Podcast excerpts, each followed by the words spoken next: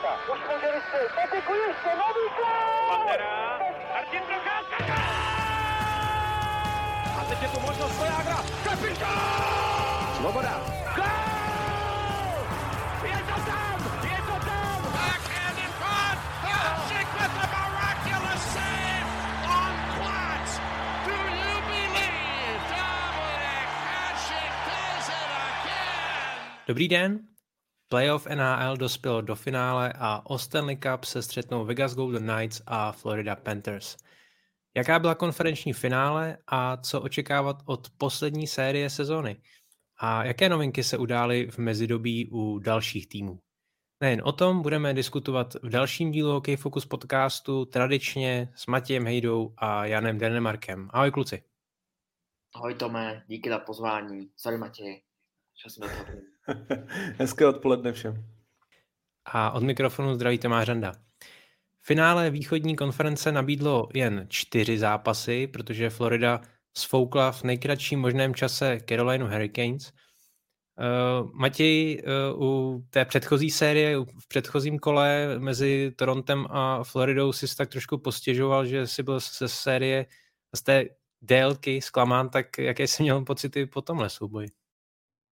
V podstatě přes kopírák. Velmi, velmi bych řekl podobná série. Uh, extrémně krátká, což je to asi už můj devátý typ za letošní predikování, který mi nevyšel, protože já jsem si myslel, že to bude dlouhá série do šesti a spíš sedmi zápasů, takže jsem se samozřejmě vůbec netrefil, ale na druhou stranu, a podobně to vlastně, jak už si zmiňoval tu sérii s Torontem ze strany Floridy, to byly neuvěřitelně vyrovnané zápasy, Myslím si, že kdyby to bylo 2-2 po těch čtyřech zápasech, se nemůže nikdo divit. Dokonce bych řekl, že ve většině těch zápasů Karolina byla lepším týmem.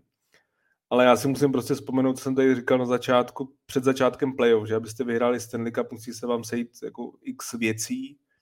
A jeden, a ten možná i ten nejdůležitější, kromě teda zdraví, je to, že musíte umět prostě v těch momentech, v těch klač momentech umět rozhodovat. A to je prostě celý, celý příběh vlastně měsíc a půl dneska Floridy Panthers.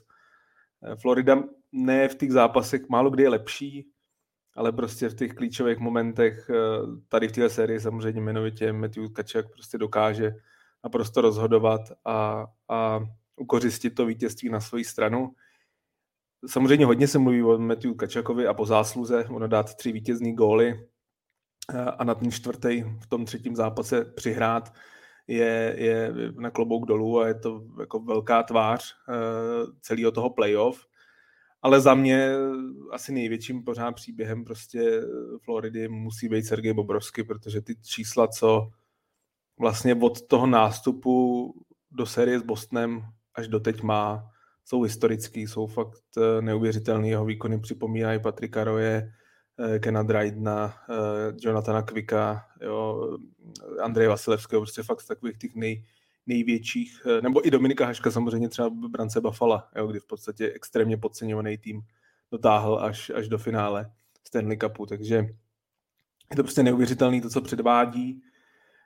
Přiznám si, že jsem to teda absolutně nečekal a ono asi kdo taky, protože tři roky se mluví o jeho smlouvě, že to je jedna z nejhorších, ne nejhorší vůbec smlouva v celé NHL ale prostě u golmanů člověk nikdy neví, tam to tak prostě bývá, že někdy se to sejde, Bobrovský je odpočatej, myslím, že mu extrémně pomohl, že v závěru sezóny nechytal, je, je odpočatý, i ty série vlastně tak jsou krátký, tak on má vždycky hodně času na to se jako připravit na tu další, to je prostě všechno mu jako jde do karet a v těch zápasech je naprosto fenomenální, suverénně nejlepší golman celého playoff, za mě to je nejlepší hráč celého playoff, Prostě Florida je kvalitní tým, není to takový ten typický osmý tým, který postoupí na poslední chvíli do playoff, ač to tak je, protože vlastně ho postoupili o bod, ale e, prostě nebej toho golmana, tak, eh, tak takhle, takhle nevynikají. Na druhou stranu za posledních 11 zápasů jich vyhrál 10 v playoff. To je prostě neuvěřitelný. Jsou jako neuvěřitelně rozjetý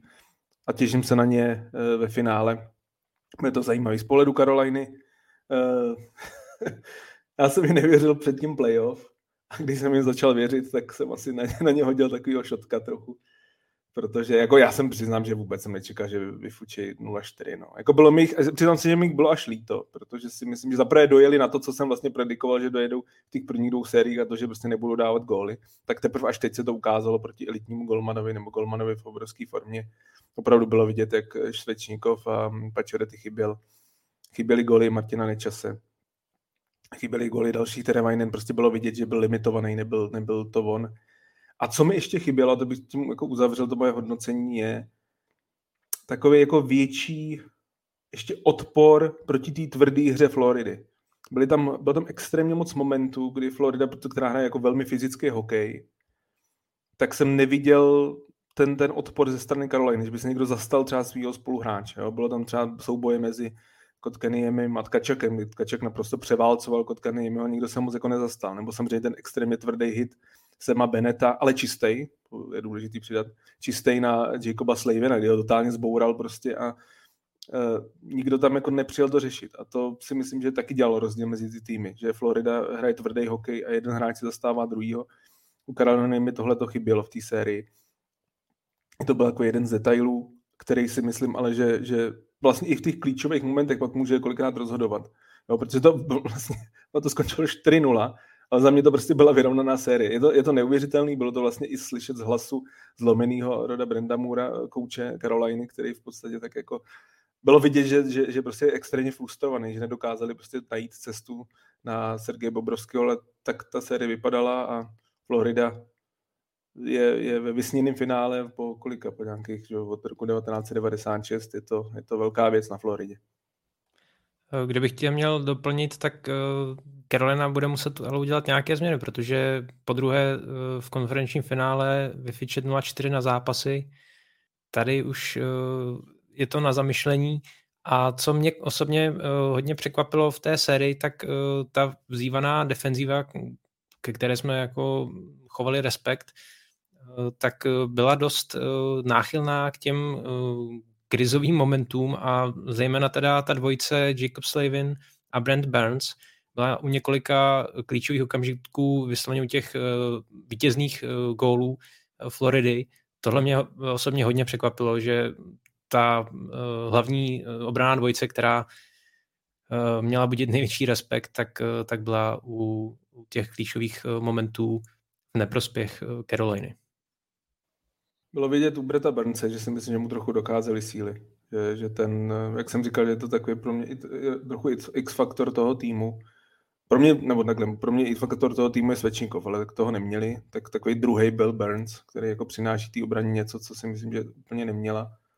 Ale mi bylo vidět v té sérii, že si myslím, že mu docházely síly, že, že, že Florida byla čerstvější a dokázali využít jako jeho chyb. U toho Slavina tam pro mě byl nejvíc prostě ten moment, samozřejmě s tím, s tím zraněním eh, v tom, v tom zápase pro mě Slavin je strašně důležitý hráč, jako, jako, on se o něm říká tři roky, že nedoceněný, tak asi když už se říká tak dlouho, tak asi to není úplně, že by byl nedoceněný, ale je to prostě strašně důležitý hráč pro ten tým. A potom, co přišli o něj, tak eh, bylo to, bylo to jako těžký. Říkám, mě Karoliny svým způsobem docela líto, protože si nemyslím, že jako takhle, kdyby vypadla po šesti, po sedmi, jako stejně vypadneš, ale vypadalo by to líp, než když dostaneš prostě, jak říkáš, třetí sweep ve finále konference za poslední roky, nebo za, za té doby, co se do finále konference dostali. Nevypadá to dobře a jsem zvědavý, co se, co se změní. Slyšel, viděl jsem, nebo slyšel jsem, že majitel Tim Dundon, Tom Dundon nechce jako moc velký změny, ale já si myslím, že generální manažer by něčemu jako sáhnul. Mě by to nepřekvapilo, já si myslím, že nějaký takový ten star power jim trošku chybí, taková ta jako jedna velká ofenzivní hvězda. Myslím si, že možná tohle je léto, kdy nějaký na trhu budou případně k dispozici. Uvidíme, jsem na Karolinu zvědavý. No ale jestli dneska teda říkáš star power, tak uh, si myslím, že oni ji mají, ale zkrátka nemohla být na ledě vinou jako zdravotních trablů. Přesně jak si říkal, že tím musí se jít hodně věcí na začátku, když samozřejmě nezmiňujeme to zásadní, což je zdraví. To se prostě Carolině nes, jako nesešlo. Stejně tak Bostonu.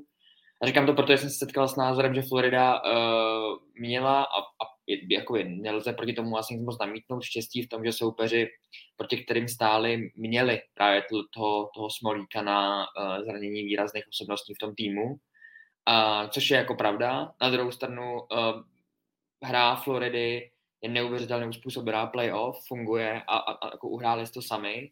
A chtěl jsem se zeptat, jak vlastně nejenom vás, ale i, i lidí v případě do komentářů, protože já absolutně netuším, jakým směrem to vzít a je to podle mě ojedinělá situace, že by to bylo takhle vyrovnaný, ale když si představíte, že finálová série proběhne úplně stejně jako pro, z pohledu Floridy jako, jako série s Carolinou, tak kdo získá Conn Smythe? Uh, pokud to bude prostě 4-0 a ten průběh byl úplně stejný proti Vegas, tak Conn Smythe pro Tkačeka nebo, nebo pro Bobra. Protože já za sebe říkám, že v tuhle chvíli absolutně netuším. Uh, uh, třeba o procento je tam víc Sergej Bobrovský, ale je to tak miniaturní procento, že je to spíš 50 na 50 a, a nedokážu se rozhodnout. A to jsem ne, jako po finále konference bych takhle nerozhodl ještě v rámci jednoho týmu, mi přijde absolutní unikát. Teda. A jenom to mm, jakoby povídá o tom, že ty osobnosti z hlediska celého playoff jsou na straně Floridy. Zatímco, když se bavíme o Karolině, tak ta je neměla, což s tím souhlasím. A, a, ale ne proto, že by asi na ledě jako tak něco, ne, že by nepřivedli vůbec nic, pochopitelně ne, ale prostě ty hlavní, které by tam měly v tomto čase být, prostě byly na lékařských stolech. Takže zpátky k té otázce, zakecal jsem to. Já jsem tady tu otázku dostal asi třikrát už za posledních pár dní, jako ohledně toho, pro koho bych hlasoval, nebo, nebo já bohužel teda nehlasoval. ale pokud... A pro koho bys hlasoval? Ehm, takhle, kdy, kdybych si měl typnout, kdo vyhraje, tak můj tip by byl v tuhle chvíli, anebo kdyby ta finálová série dopadla, jako měla ten stejný průběh, jak si říkal, tak si myslím, že by to byl Matthew Tkačak, protože jedna věc jsou výkony na ledě, který má jako skvělý, ale druhá věc je pořád eh, to rozhodování těch novinářů ne, ne, nerozhoduje jenom ty výkony na ledě kolikrát, ale i takový ta, eh, nějaký určitý sympatie. A Matthew Tkačak je dneska jeden z nejoblíbenějších vůbec hráčů NHL, začín, stává se jako tváří NHL.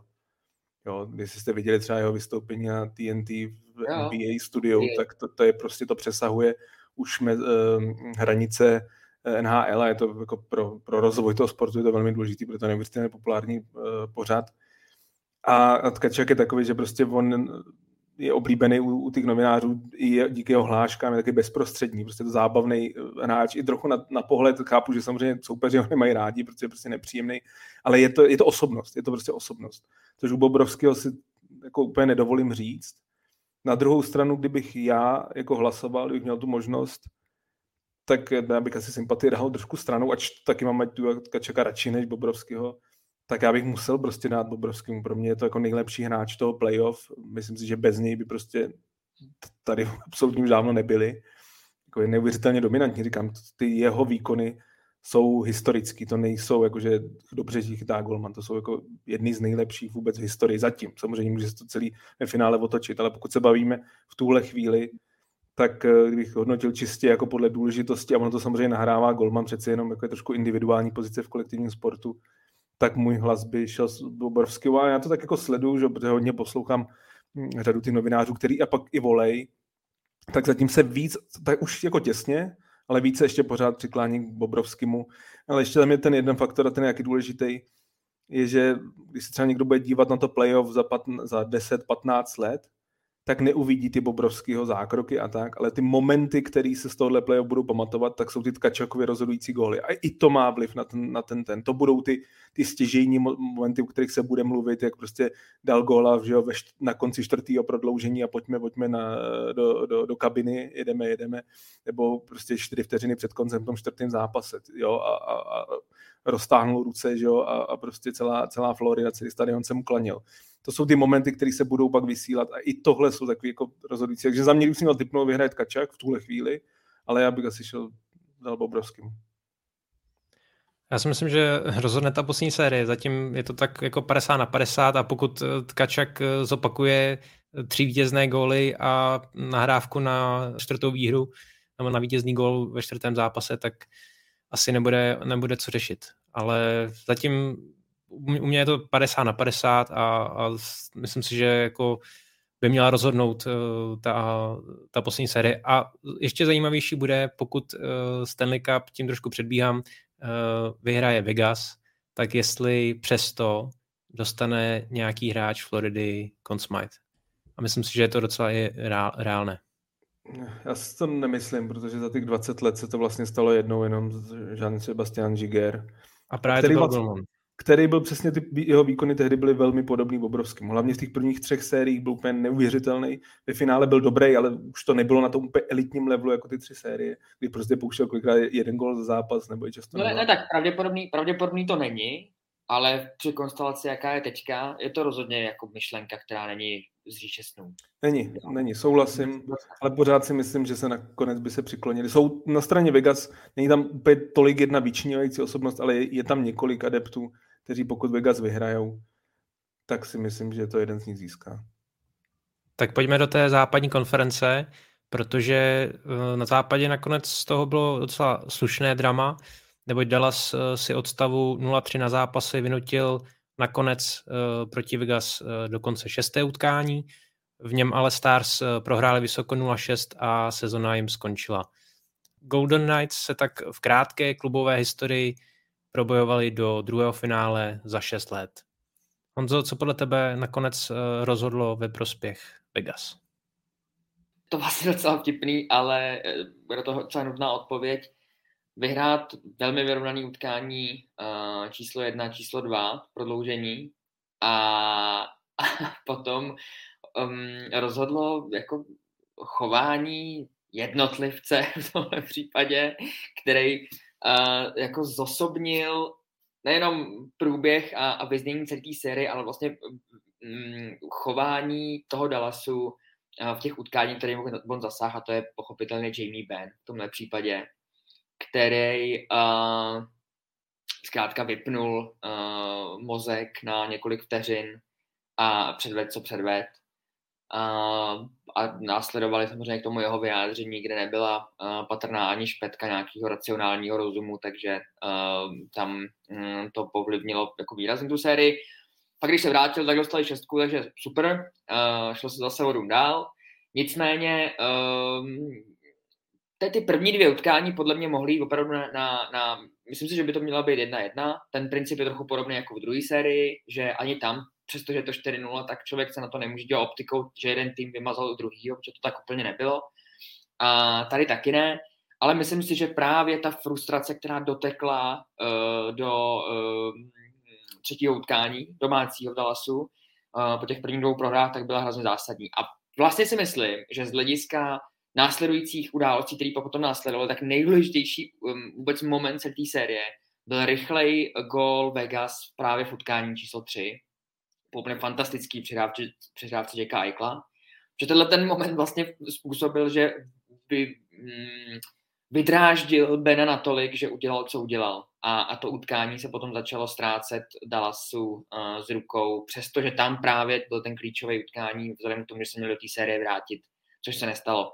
Na stavu 3-0 do jisté míry uznávám jako velký klobouk, že byli schopní dvě utkání vyhrát. To si myslím, že je slušný v situaci, v jaký byli a, ale nestačilo to. A, a je to samozřejmě velká diskuze vzhledem k tomu, že ti to, to, tohle udělá kapitán. Já si myslím, že o to ještě víc, tam byl ten další moment, že, že Ben udělal tu neuvěřitelnou prasárnu na kapitána druhého celku, Marka Stona, kde myslím, že logicky můžeme to opravdu tuhle tu chvíli brát jako souboj uh, v úvozovkách muže proti muži, protože uh, Stone výsledkama, výkonama, ale tím zaujetím měl na hru Vegas přesně takový vliv, jaký kapitán má mít, zatímco Ben ani zdaleka ne a tímhle to ještě dotvrdil.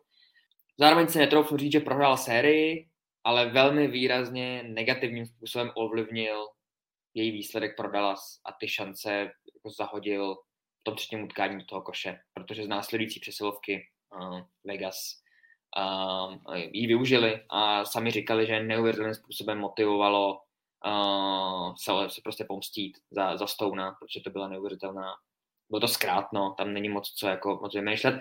Na druhou stranu z hlediska jako vnímání té situace hm, fanu, to hlediska fanouškovského, já bych čekal, neomlouvám to, mně se to nikdy nestalo, ale dovedu to pochopit. Nikdy jsem samozřejmě nehrál třetí finále, um, třetí zápas finále konference na domácím ledu, prostě ten prostě zatmění, stalo se to, ale druhý den ve chvíli, kdy se člověk vyspí a, a, a, a vidí ten zákrok samozřejmě, tak musí zareagovat podle mého názoru tím, že reálně přizna, navíc víš, že budeš suspendovaný, nebo to velká pravděpodobnost že budeš suspendovaný, zareagovat tím, hele, tohle je prostě ústřel, doufám, že budeš v pořádku takhle, ale ta reakce toho Bena že to bylo nešťastný a že, že, že lituje toho, že spadnul jako kdyby nějakou vyšší mocí, jako přímo hokejkou na krk um, Stouna.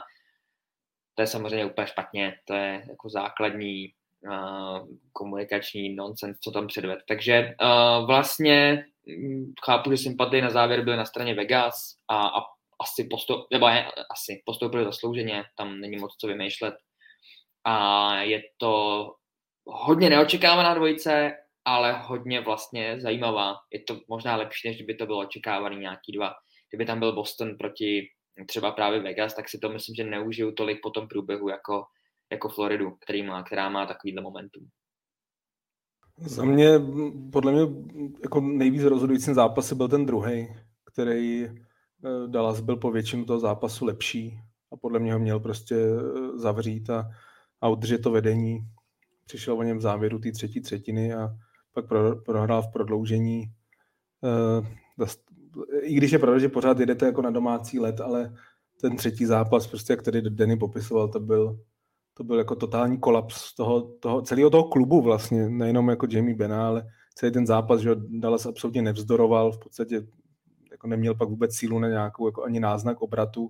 Byla tam extrémní frustrace nejenom ze strany hráčů, jako jste třeba viděli Maxi Domiho, že jak tam na Nika Hega který je o hlavu větší než on, tak eh, se tam jako vybíjel zlost, ten se mu vysmál.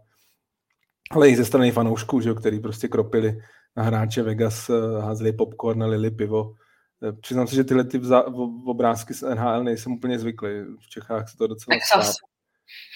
V Čechách se to docela stává, v Dallasu ne, ale je pravda, že jsem slyšel, tak v Dallasu celý to playoff bylo takový jako docela v tomhle, že i v té v té sérii s Minnesota, že byly docela jako tvrdý výhrušky některých fanoušků směrem k rozhočím hm, v té sérii, takže pro mě to je překvapení. Já jsem, a má, máš pravdu, asi možná Texas, nevím, nevím jak Já to vysvětlit. To, jako reálně to je spojený, že jsou prostě ženský státy, některý z, z hlediska politické situace fakt jako radikalizovaný náhlady, brutální teďka hmm. v současné chvíli. A je to s tím fakt jako má co dočinění hodně.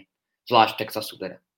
Teď jsem, dneska jsem to zrovna zaznamenal, jsem poslouchal jako jeden podcast novináře z Minnesota, který říkal, že ho to nepřekvapilo, co se dělo právě teď eh, v tom zápase z Vegas, že, že to právě zažil už tou Minnesota. Takže pro mě docela takový jako překvapení, ale eh, je to tak a jak říkáš, za stavu 3-0, to už prostě eh, by byl zázrak, kterým jako je pravda, že vlastně, když vyhrají ty dva zápasy bez Jamieho Bena, paradoxně, nebo paradoxně, prostě hráli líp než s ním, tak, tak člověk čekal, že v tom šestém jsem, jsem jako myslel jsem si, že už budu mít Vegas trošku nervy, že prostě můžeme jako ztratit toto, ale je pravda, že pak zrovna to byl zápas, na který jsem vstal natěšený, že to bude vyrovnaný hokej, že bude, uvidíme Game 7.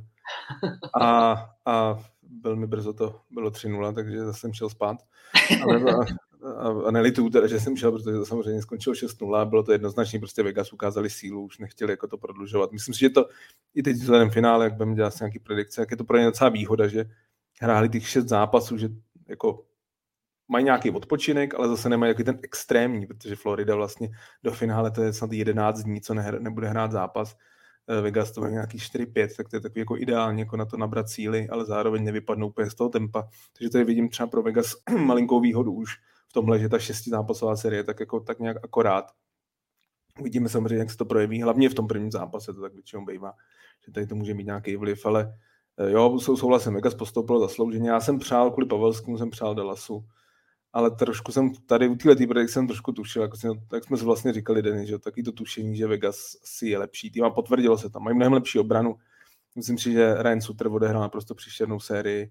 Eh, jeho budoucnost Dallasu vidím jako velmi, eh, velmi špatně. Myslím si, že je to adept na vyplacení ze smlouvy, protože má ještě na dva roky, což by bylo pro něj už vlastně po druhý v kariéře, to není úplně asi pro jednoho z nejlepších beků před, před lety. A vlastně, vlastně když do toho, že ho zmiňuješ, tak on byl u toho momentu, kdy, kdy Vegas srovnalo přesně na 2-2, že jo, těch, těch na konci, že, mu, že, že, jako defenzivně vůbec celou tu situaci zavinil on i následně to nepokrytí toho hráče, takže. Přesně tak. Těch, a těch momentů tam bylo víc, jako měl, byla to katastrofální série z jeho strany. A tam bylo vidět, Vegas mají prostě, uh, Vegas jsou zdraví, jo, loni byli prostě měli strašně moc toho, teď tam v podstatě kromě golmanů, ale je vidět, že Vegas může chytat trojka, čtyřka, stejně je to v pohodě tak eh, mají prostě šířku jo, od první až po čtvrtou lineu i, i v těch 6-6 backů. Jo, že přece jenom tam na Dallasu bylo vidět někteří ty obránci, jmenovitě hlavně Sutra, ale samozřejmě i třeba Henley, to je prostě back, který by jako ve Vegas ani náhodou nehrál. tak, eh, tak to si myslím, že jako, jako rozhodující momenty a, a Vegas byl lepší tým a zaslouženě jsou v finále. Už, už jsme to říkali, z hlediska těch predikcí, pro mě, že, že, že právě citově, že to, že to tíhne k Dallasu uh, z těch důvodů, ale že Rácio mluví pro, hmm. pro Vegas, no a tak asi je čas začít poslouchat Rácio, teda, když emoce od teďka. Navíc se možná projevila i ta zkušenost z loňské sezóny, kdy se Vegas nedostala do playoff, uh, musela tam být velká frustrace. Uh, loni je pravda, že dojeli hodně na zranění, ale to, uh, to bylo trošku o něčem jiném, ale uh, možná, že v téhle kombinaci plus větší odpočinek přes léto a nějaká větší motivace letos dojít zase prostě co nejdál, co to jde. A ve finále nás čeká několik pikantních soubojů, Eh, vlastně u Vegas působí bývalí hráči Floridy, eh, Riley Smith, eh, Jonathan Marchessault, kteří vlastně jsou jedni z mála těch původních Misfits Vegas Golden Knights, těch původních odpadlíků. Takže těch zajímavých příběhů tam bude určitě víc. Já se těším hlavně na tady ty dva, co předvedou Marchessault a Riley Smith ve finále proti Floridě. A na Vegas tady máme ještě dotaz, uh, respektive na trenéra uh, Bruce Cassidyho, jestli uh, kdyby zůstal v Bostonu, jestli by Bruins došli pod vedením Bruce Cassidyho letos až do finále, jak se ptá Luděk Blažek. Co si o to myslíte? Lučku nedošli.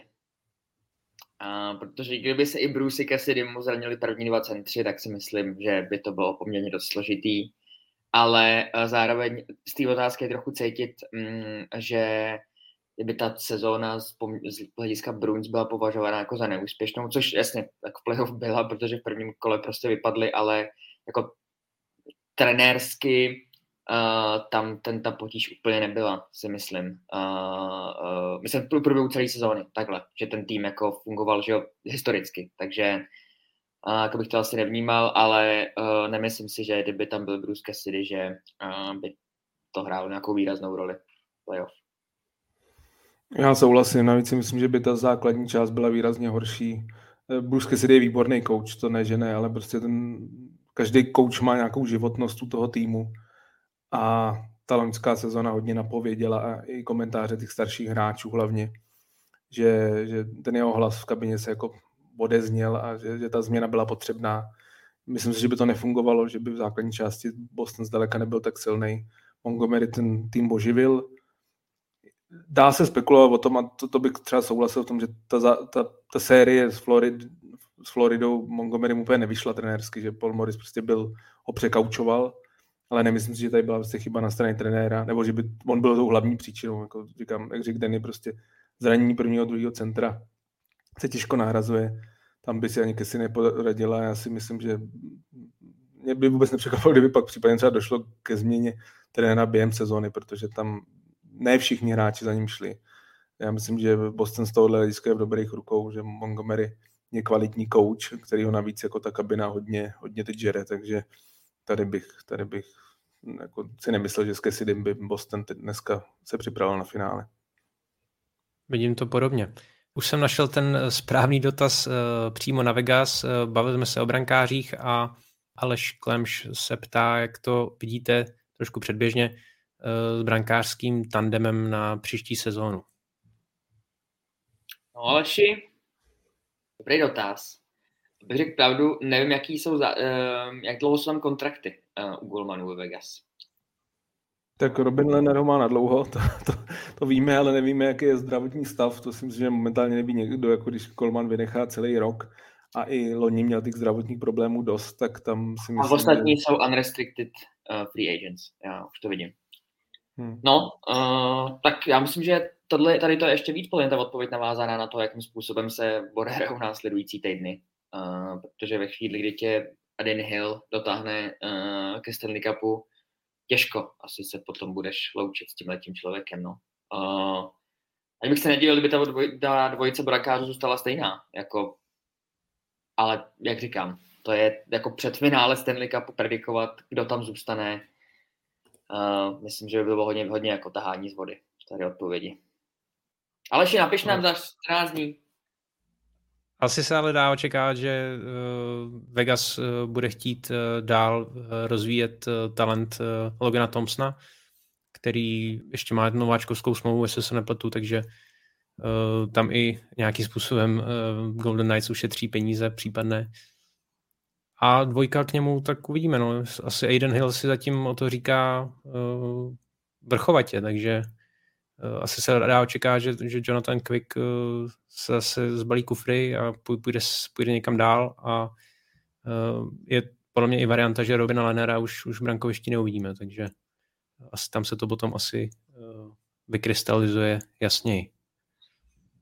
Já nevím, jestli jsem byl slyšet, mě to na chvilku zaseklo asi, ale, ale Lenerova smlouva je dlouhá, že tam prostě záleží na tom zdravotním stavu. Jako pokud se uzdravil nějak, tak s tou smlouvou si nedokážu představit, že, že by si jako nezachytal. To, to si myslím, že to. Ale za, za mě je pořád jako největším budoucností podle mě Logan Thompson jako velmi kvalitní golman. Ale taky zase zdravotní problémy, takže to, co, jak jsou zdraví vepředu a v obraně, tak mezi golmanama to letos byla totální eh, jako tě, těžký, těžký stav, kdy v podstatě si otočili, pět, pět brankářů se že otočilo brance Vegas za sezónu, takže to je obrovský číslo.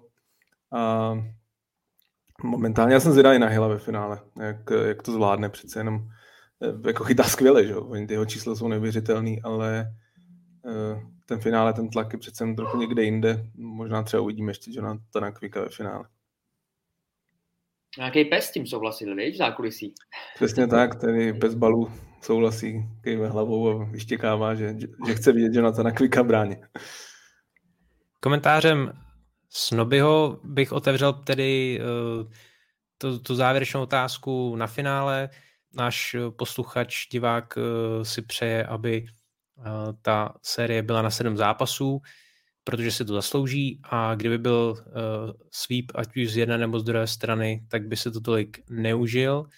No a já se tedy ptám, jak to tedy ve finále vidíte a zároveň bych ještě tady vyzdvihl uh, trefný komentář Petra Fridy, uh, že doufá, že uh, opět nebudeme věřit uh, Floridě, uh, protože zatím jsme věřili spíš uh, jejich, jejím soupeřům a, a jak to dopadlo.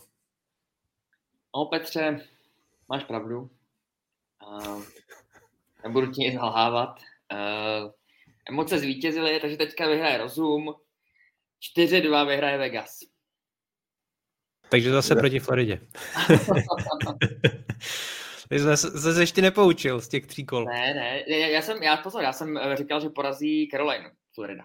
Uh, jako jediný jsem typoval, mám tady, mám tady důkaz, dokud to je pravda, to je pravda. který jsem si dával. Te, bylo to teda 4-3, to přiznávám, že, že to bude v sedmi, ale že, že Florida postoupí dál, ale teďka si myslím, že Vegas uh, zvítězí, no, uh, v šesti teda. A myslím, že mě uh, už ani nemá smysl se na typ ptát, že tady nějaká babička, co jde po ulici, by měla lepší... by měla, by, do kameru, pojď do toho.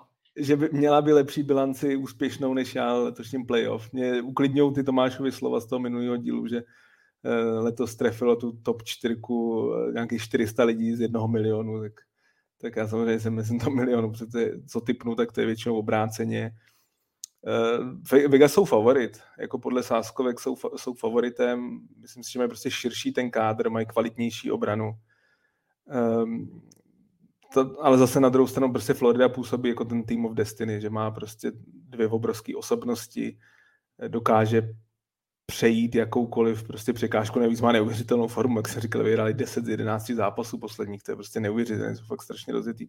Já jsem ale zvědavý, co s nimi, jak jsem to zmiňoval, co s nimi udělá ten dlouhý odpočinek, to se trochu bojím.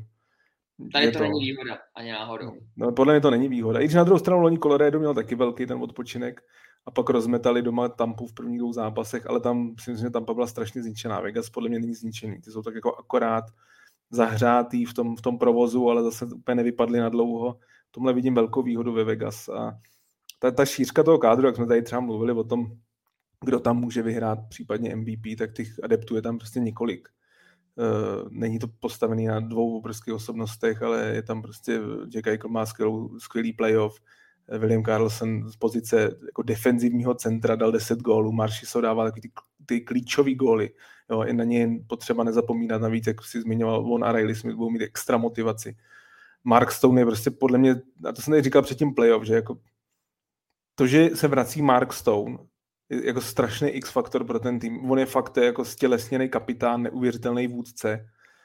Ten, kdyby náhodou vypadl, kdyby ty záda prostě se, se nějak podělali, tak, tak je to obrovský problém, ale zároveň s ním ten tým, jako když máte Marka Stouna ve třetí lajně, tak se vám ta šířka toho kádru, prostě to, to, to, je, na, to je obrovská síla, to je obrovská výhoda. A tady asi taky se jako, jako rozumově si víc přikláním eh, k Vegas, protože jsou podle mě favoritem, ale prostě zase jako ty Floridě, asi už bych to teď i v tuhle chvíli asi přál, protože prostě ten příběh je... to, nedělej to Matěj, nech, nech, nevydávej s tou cestou. Pojď je... rozumem, čistě rozumem. Já jsem jako s rozumem jdu, ale prostě bych to asi Floridě přál, je tam i samozřejmě ten český faktor, Radko Gudas, eh, velký sympatiák, takže Uvidíme. Eh, já asi si nechám, já asi typovat nebudu. Ale prostě myslím si, že prostě šířka mluví jasně pro Vegas.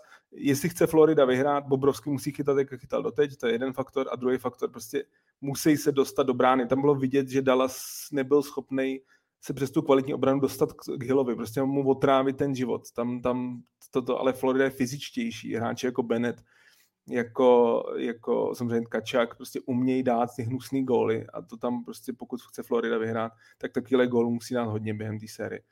Těším se na to, je to hodně zvláštní finále, takhle jižní finále jsme neviděli, jsou proti sobě dva týmy, kde ani v jednom státě nejsou, že ty, ty neplatí si ty daně, takže prostě opět vidět, že to jsou takový jako trošku zvýhodněný týmy. Je, že Florida, kde je nějakých 35 stupňů, ve Vegas v poušti kolikrát i 40, takže je to, je to hodně nehokejový finále a jsem zvědavý, jak se to marketingově i pojme, protože je to prostě podle mě to takový jako boom or bust, že buď to bude nulová sledovanost, prostě, protože to nejsou hokejové markety, ale zároveň si myslím, že by to, tím, že to je něco nového, něco jiného, tak jestli to NHL dobře uchopí, tak by se to mohlo dobře prodávat, jsem na to zvědavý. A vlastně jenom tady navážu a, a říkal jsem si, že bych ten kredit měl dát. Uh, před začátkem playoffs to, jako je to pravda, zmiňoval, uh, že co může udělat návrat, uh, příchod Stona uh, v té první sérii, v prvním kole. A já jsem to tak jako odbejval, že ne, to, to jako ne, a bagatelizoval jsem to a bylo to, bylo to přesný, no. Jakože tohle ten, to nezosobnění X-faktoru v tomhle tom směru. Uh, a opravdu úplně jiného nalížení na sílu toho týmu s ním a bez něj. Takže uh, dávám kredit. Dávám kredit. Já když se podívám na ty dva týmy, tak uh, podle mě Vegas má výhodu v obraně a v útoku. Florida má výhodu v brankovišti a tohle rozhodne. Jestli, jestli prostě Bobrovský uh, bude chytat tak, jak doteďka chytal, nebude překvapen, pokud Florida vyhraje Stanley Cup. Překvapilo mě, by mě, kdyby to bylo 4-0 na zápasy nebo 4-1, kdyby to byla prostě krátká série. Doufám, podobně jako uh, divák, uh, posluchač Snoby, že ta série bude hodně dlouhá, klidně do sedmi zápasů a tam bych si typnul Vegas, že využijí domácí prostředí.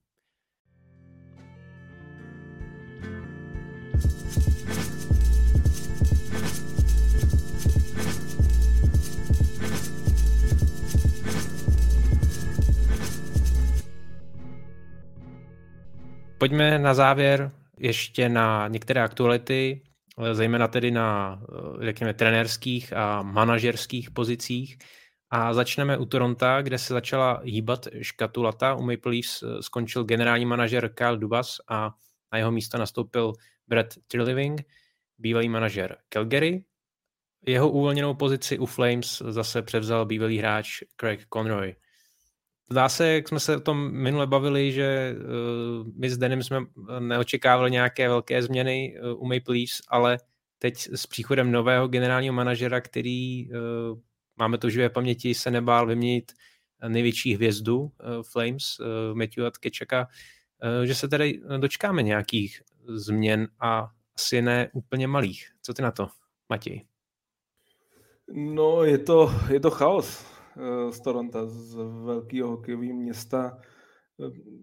Já jsem čekal změny, ale přiznám si, že jsem nečekal ty manažerské. Já jsem si myslel, že se s Kylem Dubasem dohodnou, ale že prostě budou už ty, ty změny v tom kádru, který si myslím, že už měli, jak jsem říkal, minule měly být před třemi lety a že k ním dojde. Ale tohle je vlastně ještě jako mnohem větší říz do toho. Myslím si, že Kyle Duba se trošku přepočítal, že, že tou tiskovkou velmi otevřenou, kdy prostě jako přiznal, jaký velký tlak to má na něj, tak a, a tím, že si i řekl o větší peníze, než měl na stole od, od Toronto, tak myslel, asi, on sám se chtěl vrátit nakonec, ale prostě eh, prezident klubu Brendan Shanahan si řekl, že není asi úplně na 100% koncentrovaný na tu práci a šel jiným směrem a v podstatě ho skoro vyhodili, když mu končila smlouva, tak prostě vydal se jiným směrem. Na druhou stranu Dubas nemusí smutnit, je to pár minut, co se stal prezidentem hokejových operací eh, v Pittsburghu, kde bude jako hlavní osobností něco jako je Shanahan že v Torontu, takže jsem na Trey Livinga zvědavý, já si myslím, že co tam bylo ještě důležité, že Dubas chtěl prostě to, to totální autonomii, aby v podstatě si mohl jako rozhodovat o tom dění v klubu, což v Torontu, tím, že tam je Shanahan a tím, že tam je velký vliv majitelů, tak prostě neměl a podle mě by asi nedostal. Brett Trey Living se s tím asi smířil, on je trošku zvyklý z toho z Calgary, kde to je dost podobný, že před lety nad ním byl Brian Burke jako prezident hokejových operací, plus i tam ten, ty, ty majitelé mají velký vliv na to, co se v tom klubu děje.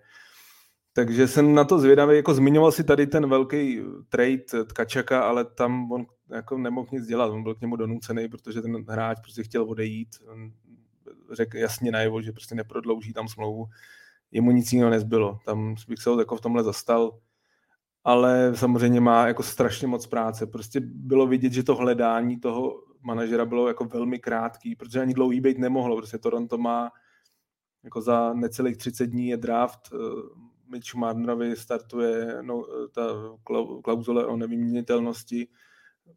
I Williamovi Nelanderovi, i Ostonovi Matthewsovi. Přesně tak a jim navíc za rok končí smlouva, takže prostě tam jako je tam ohromně moc otázek, je tam otázka trenérská, i když teď jako poslední indicie směřují k tomu, že Sheldon Keefe jako zůstane trenérem Toronto, což jako chápu to z pozice manažera, který si tam vlastně toho kouče nechá, když se to nebude dařit, tak ho prostě vyhodí a teprve pak si veme toho svýho ale mě to nedává smysl, protože prostě za prvé z mýho osobního hlediska Sheldon Keefe byl větší problém Toronto než Kyle Dubas, který podle mě z generální, jako pozice s generálním manažera měl velmi dobrou sezónu.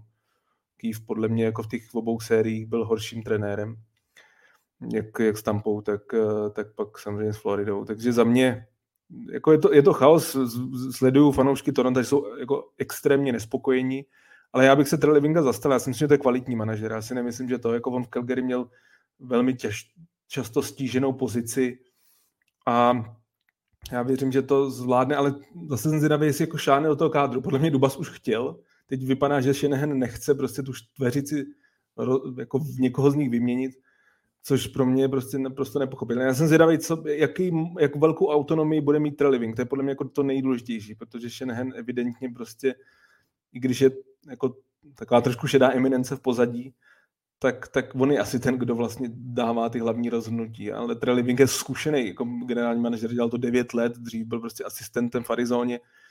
Eh, je to zase... Ale já myslím, jestli já to můžu jen rychlosti že podle mě uh, se tam žádný velký razantní výměně jednoho z těch hráčů z té čtveřice jako řekni nedojde, uh, protože je to, je to podle mě tři roky, no čtyři možná, co přímo Šenehe na tuto otázku řekl, hele, my tenhle ten projekt prostě máme postavený tak, že ho stavíme od střechy, uh, od neuvěřitelného ofenzivního talentu, který nám byl dán díky vysokým draftovým pozicím, což je pravda.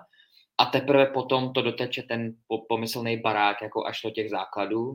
A to je naše strategie a tý se budeme držet. A ve chvíli, kdy uděláš teda takovýhle rozhodnutí, že Kyle Dubas, přesně jak říkáš, chtěl větší autonomii na Brandu Shanahanovi, který zastává takovýhle názor a není vůbec třeba si myslet, že se nějak výrazně změnil, jako od té doby, proč by tak, uh, tak a udělali takový rozhodnutí, že Duba z odválu a příchod uh, generálního manažera, který, podle mě přesně jak říkáš, přijmul roli toho, že ano, je generální manažer, je zodpovědný za stavbu týmu a tak dále, ale nemá úplně to stoprocentní jenom autonomní slovo, tak prostě Treliving má jediný úkol, konečně to oblepit tak, že to bude pro jednou zázračně fungovat a, a, a pojede se vlastně v kolích, který známe. No. Tam, teď že... souhlasím s tebou, že teď to tak vypadá, teď ty zprávy, ale mě to hrozně překvapuje jako z pozice Shanahana, protože si pom, jako vzpomeňme si, jaký Brandon Shanahan byl hokejista, že? to byl hokejista stvořený do playoff, prostě tvrdá, jako nejenom, že výborný hráč, který dával mraky gól, ale borec, který se serval s hvězdou soupeře nebo i s bytkařem z druhé strany, prostě tvrdý hráč. Tyhle ty čtyři borci v Torontu jsou absolutním stělesněním opaku Brandona Shanahana. Já se přiznám, že jako pokud je až takhle posedlej tímhle tím směrem mít. A on byl i Dubas, že léta. Já si myslím, že prostě Dubas jako naznačil, že je čas konečně do toho říznout. jestli Shanahan zastává stále tenhle názor, tak pro mě to teda obrovské jako šokující překvapení. Překvapí mě, že i Brett Living, který si myslím, že má ne jako rád fyzický hokej, ale prostě uznává, že i tyhle ty aspekty hry jsou prostě playoff potřeba. Že by s tím jako takhle v podstatě jako souhlasil a jenom dělal Shanahanovi.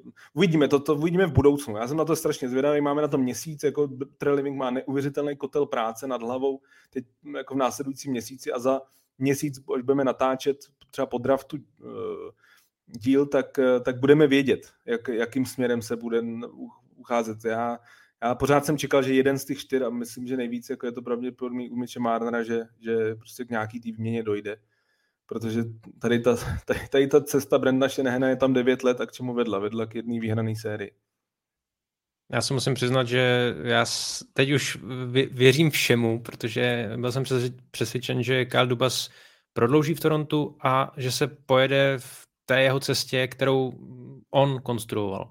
Ale ve chvíli, kdy přišel nový generální manažer, eh, který do toho může trošku říznout, eh, nemusí to být úplně drastické, ale prostě může dojít na, na jednu z těch hvězd, za kterou navíc Toronto může získat velkou protihodnotu, ať už hráčskou, tak draftovou, Um, nehledě na to, že ušetří v rámci platového stropu, tak teď už teda skutečně věřím všemu a jsem připraven prakticky na vše. Uh, nejvíc by mě překvapila výměna Ostona Matthewse, jinak si myslím, že uh, Mitch Marner nebo William Nylander to v tuhle chvíli mají podle mě docela nahnuté a jak říkal Matěj, ukážou uh, příští týdny.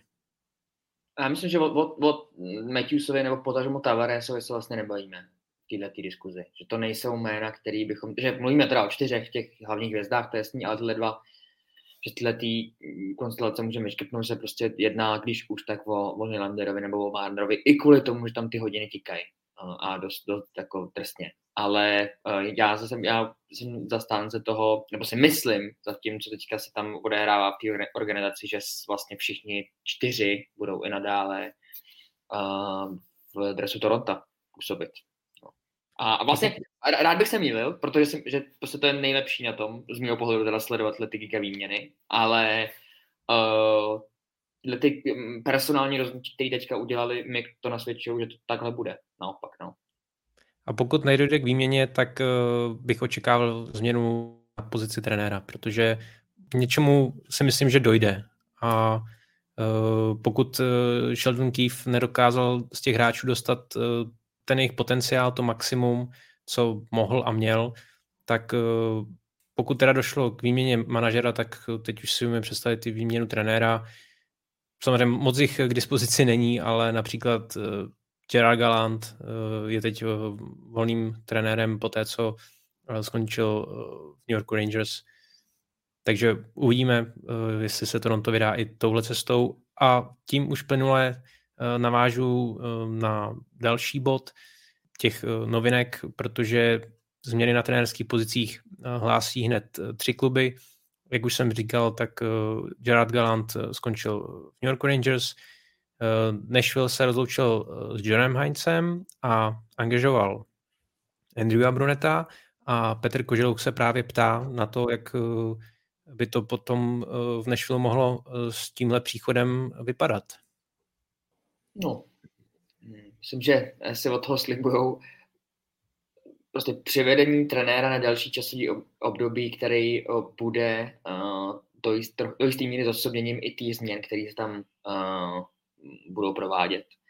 Uh, mluvili jsme tady o nich, že, ta, že to je klub, který uh, má sice pevný základ, co týče třeba obránce číslo jedna, perfektního brankáře a tak dále, že změny jsou tam nutné, byť tam mají prostě výrazný smluvní koule u nohy, ale že Andrew Brunet podle mě i vzhledem k tomu, co se odehrálo v jeho nedávné trenerské minulosti, že, jo, že, eh, že byl velmi úspěšný ve svým prvním angažmá eh, na Floridě, tak eh, v tomhle případě vlastně on Jo, myslím, že to s tím prostě chtějí spojit na další, další časový období, vlastně furt jako s neokoukanou vlastně do jistý míry tváří. On dostal že zářez, který teďka z pohledu Floridy vypadá geniálně, tehdy to vypadalo trošku překvapivě nebo hodně překvapivě.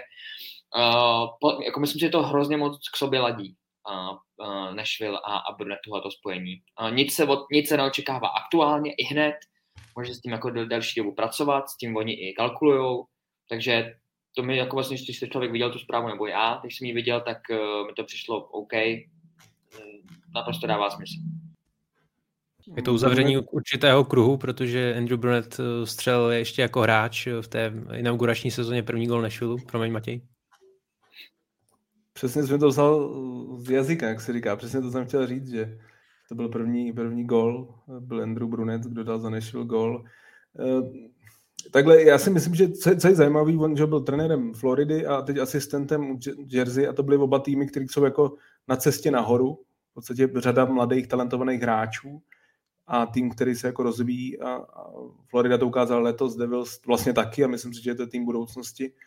Nešvilu těma, jak si naznačoval, těma kontraktama, jako je Duše, jako je Johansen, eh, to je prostě na delší, na delší dobu. Myslím, že tam prostě Barry Otroce, generálního manažera novýho, čeká v podstatě taková jako trochu přestavba, už to naznačil, že se budou hodně agresivní na draftu, ale zase na druhou stranu Bruneta velmi dobře zná, vlastně ho trénoval, takže si myslím, že to je prostě jako dlouhodobý plán, že vůbec nic neukazuje třeba jedna, dvě sezóny, že si myslím, že to prostě je trenér. Brunet byl docela žádaný jako trenér, že chtěli o Calgary, mluvilo se o Anaheimu, i myslím si, že byl i na pohovoru v Rangers, takže to bylo docela jako žádaný zboží, je to takový ten progresivní trenér, pořád ještě mladší, takže já to vidím tak jako na dlouhodobý řešení a uh, myslím si, že pro ně je to dobře, protože prostě tro, Troce zná a bude, Troc s ním bude mít podle mě hodně trpělivosti.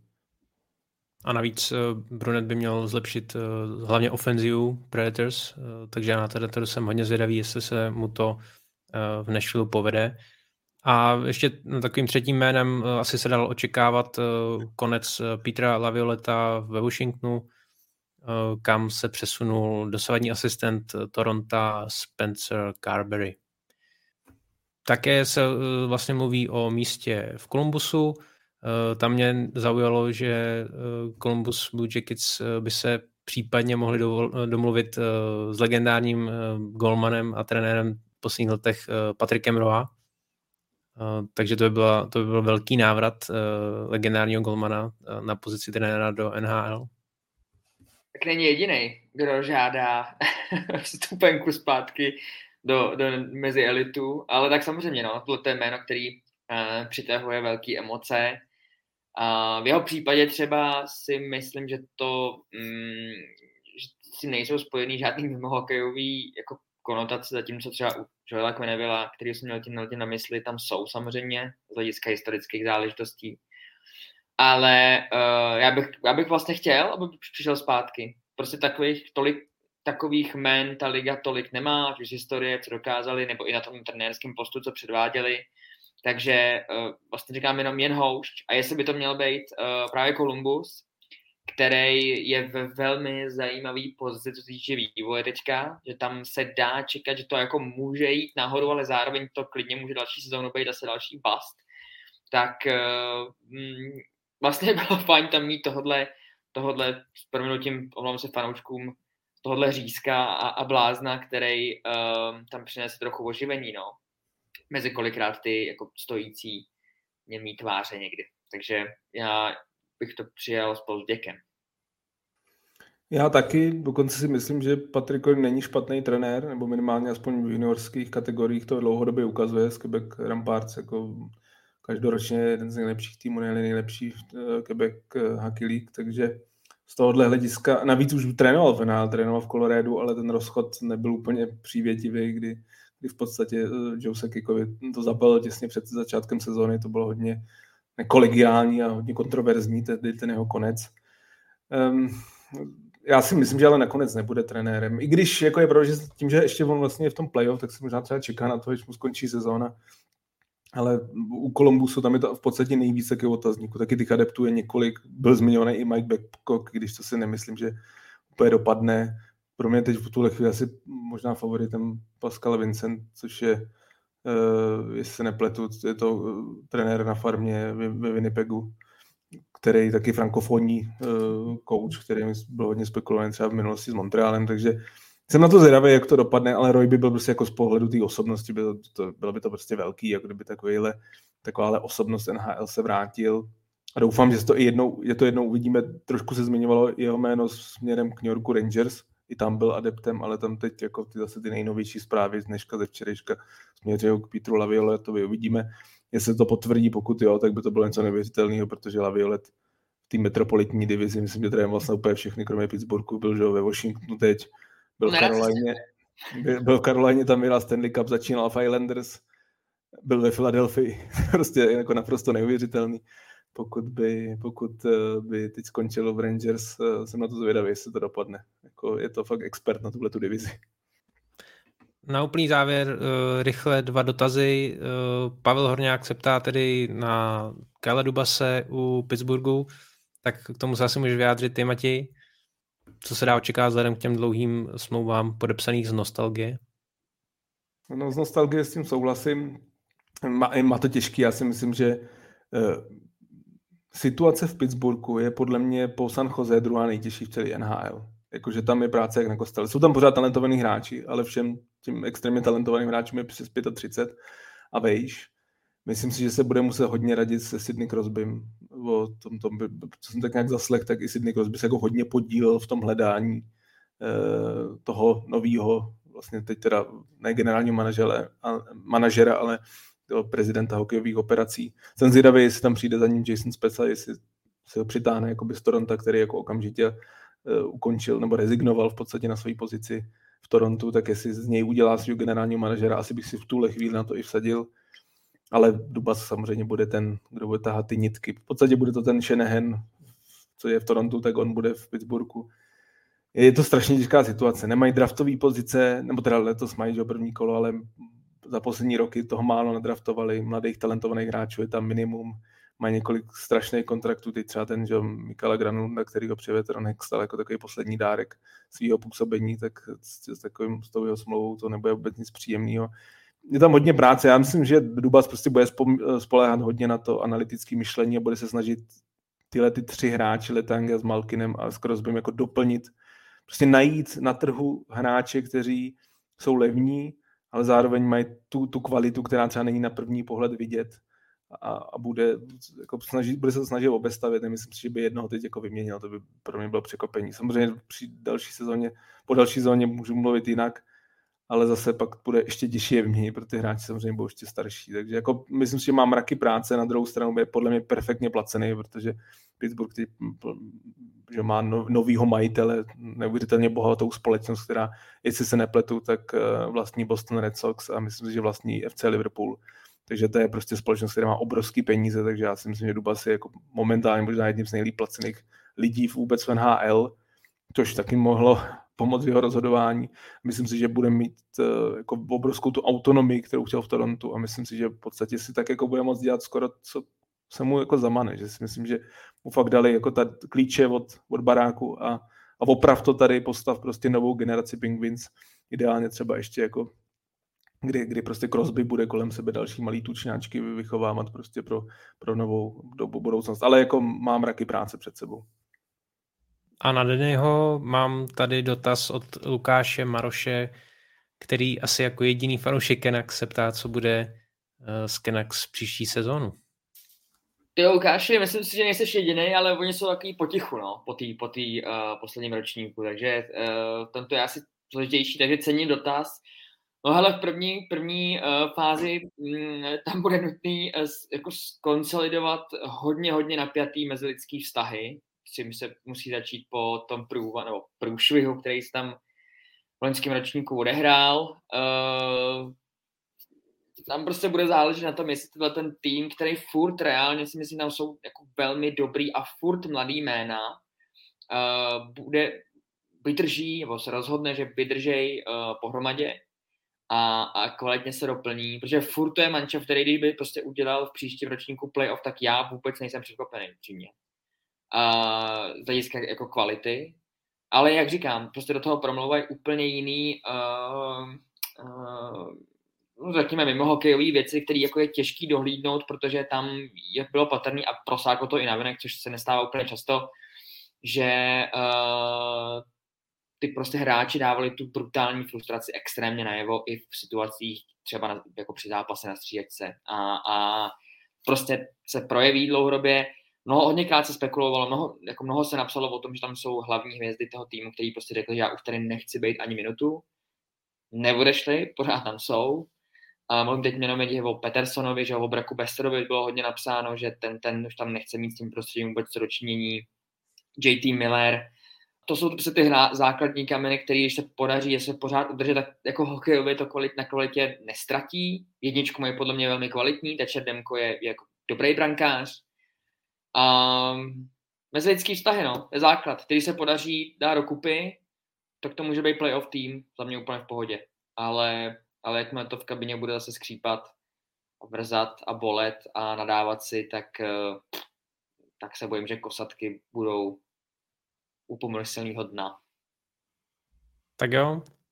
Dnešního Hokej Focus podcastu je to všechno. Já moc děkuji Matějovi Hejdovi a Honzovi Denemarkovi za dnešní povedenou diskuzi. Díky Tomáši za pozvání a díky vám všem, že jste sledovali. Díky všem za poslech a těším se po finále. A díky taky vám, že nás sledujete a posloucháte. Eh, připomínám, že naše podcasty najdete na webu čtsport.cz, ve všech podcastových aplikacích nebo na YouTube a stále nás můžete podpořit eh, v rámci podcastu ČT Sport v anketě Podcast roku na adrese podcastroku.cz. Za vaše hlasy budeme moc rádi. Počkej, Takže... to, musí být, to musí být energičtější. ten podcast, podcastu roku, potřebujeme vaší pomoc teďka. Díky všem. Takže ještě jednou díky, mějte se fajn a po finále Stanley Cupu budeme zase zpátky.